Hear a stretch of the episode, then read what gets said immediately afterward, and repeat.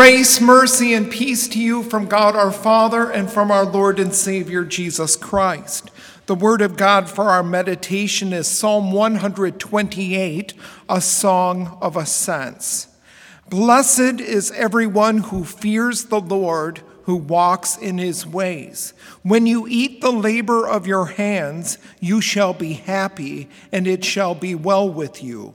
Your wife shall be like a fruitful vine in the very heart of your house, your children like olive plants all around your table.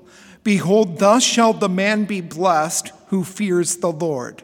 The Lord bless you out of Zion, and may you see the good of Jerusalem all the days of your life. Yes, may you see your children's children. Peace be upon Israel. These are your words, Heavenly Father. Sanctify us by your truth. Your word is truth. Amen. Fellow redeemed, if I were to ask you what the greatest blessings of your life are, chances are family would be near the top of the list. While during the last 10 months, stay at home orders and distance learning meant that many of us have spent more time at home than what we planned, we must admit that our families have been a source of comfort and support during these turbulent times. Since Jesus' first public miracle, turning water into wine, took place at a marriage feast, Marriage and family is one of our focuses this second week after Epiphany.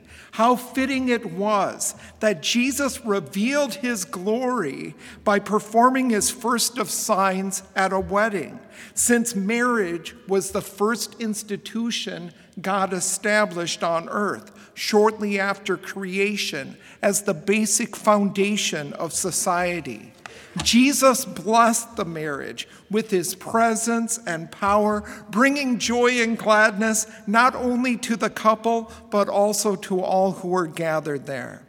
Our lesson today, Psalm 128, both promises and prays for God's blessings on the family.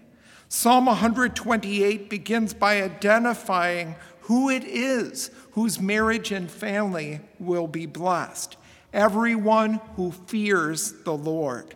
Normally, we think of fear as being afraid of someone or something. We have all had someone sneak up behind us and make us nearly jump out of our skin.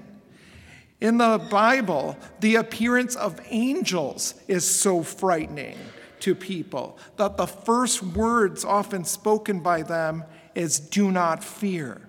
But the fear of the Lord is something more than surprise or terror.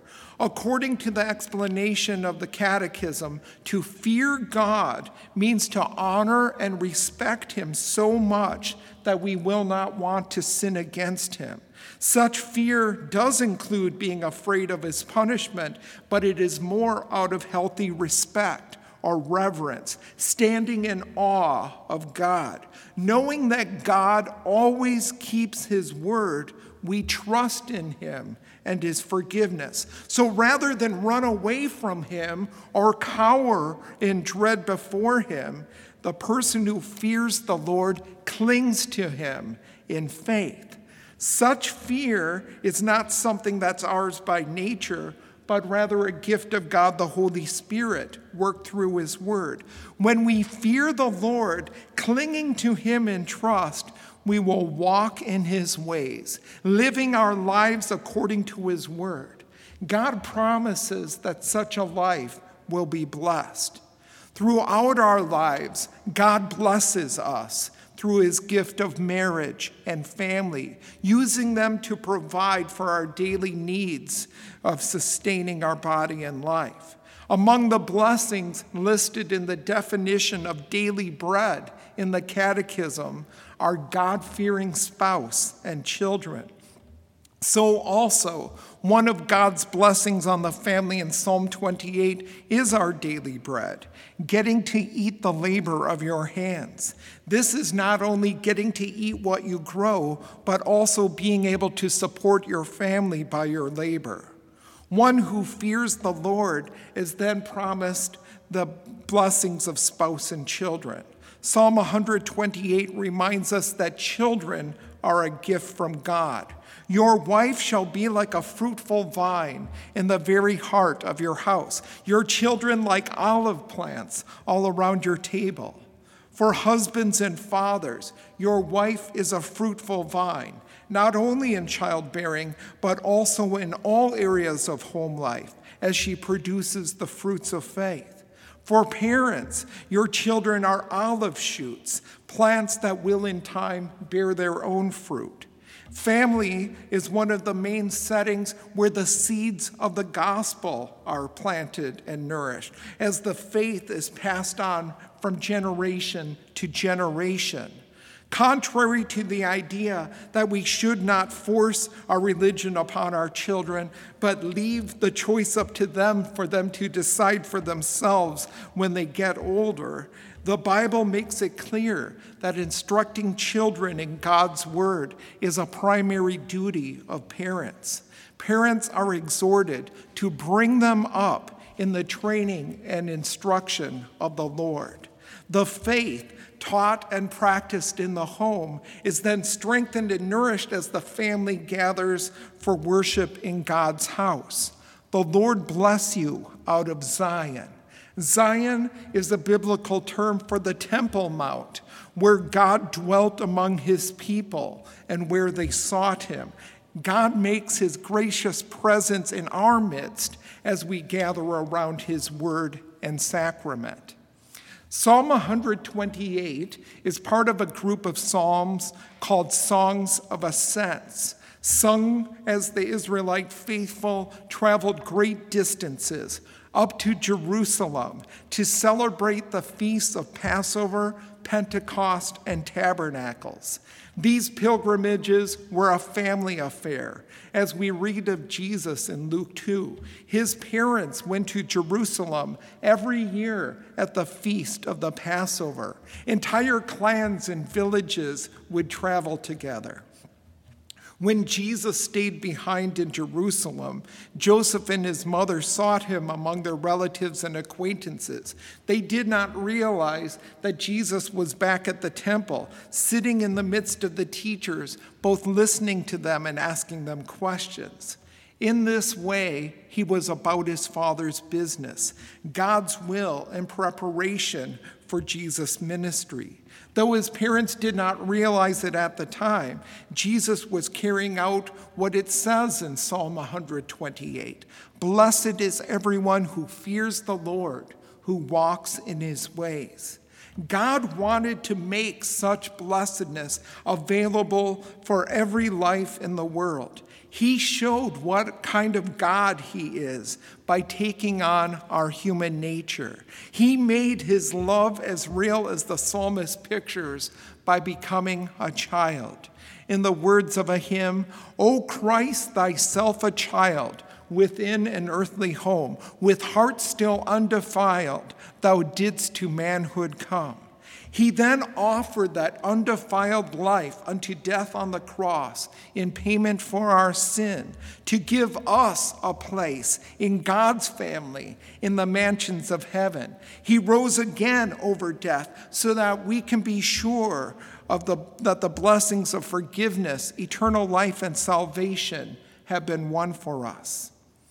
This psalm, which is a blessing on the family, is also a blessing on the nation because as the family goes, so does the nation.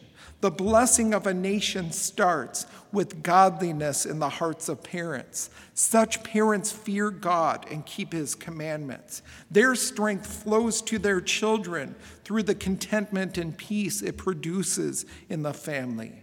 From solid families, as parents raise godly children, children who are a hope for the future, strength flows to the nation. Without such families, the future is dark. From such families, the nation and the church will find strength.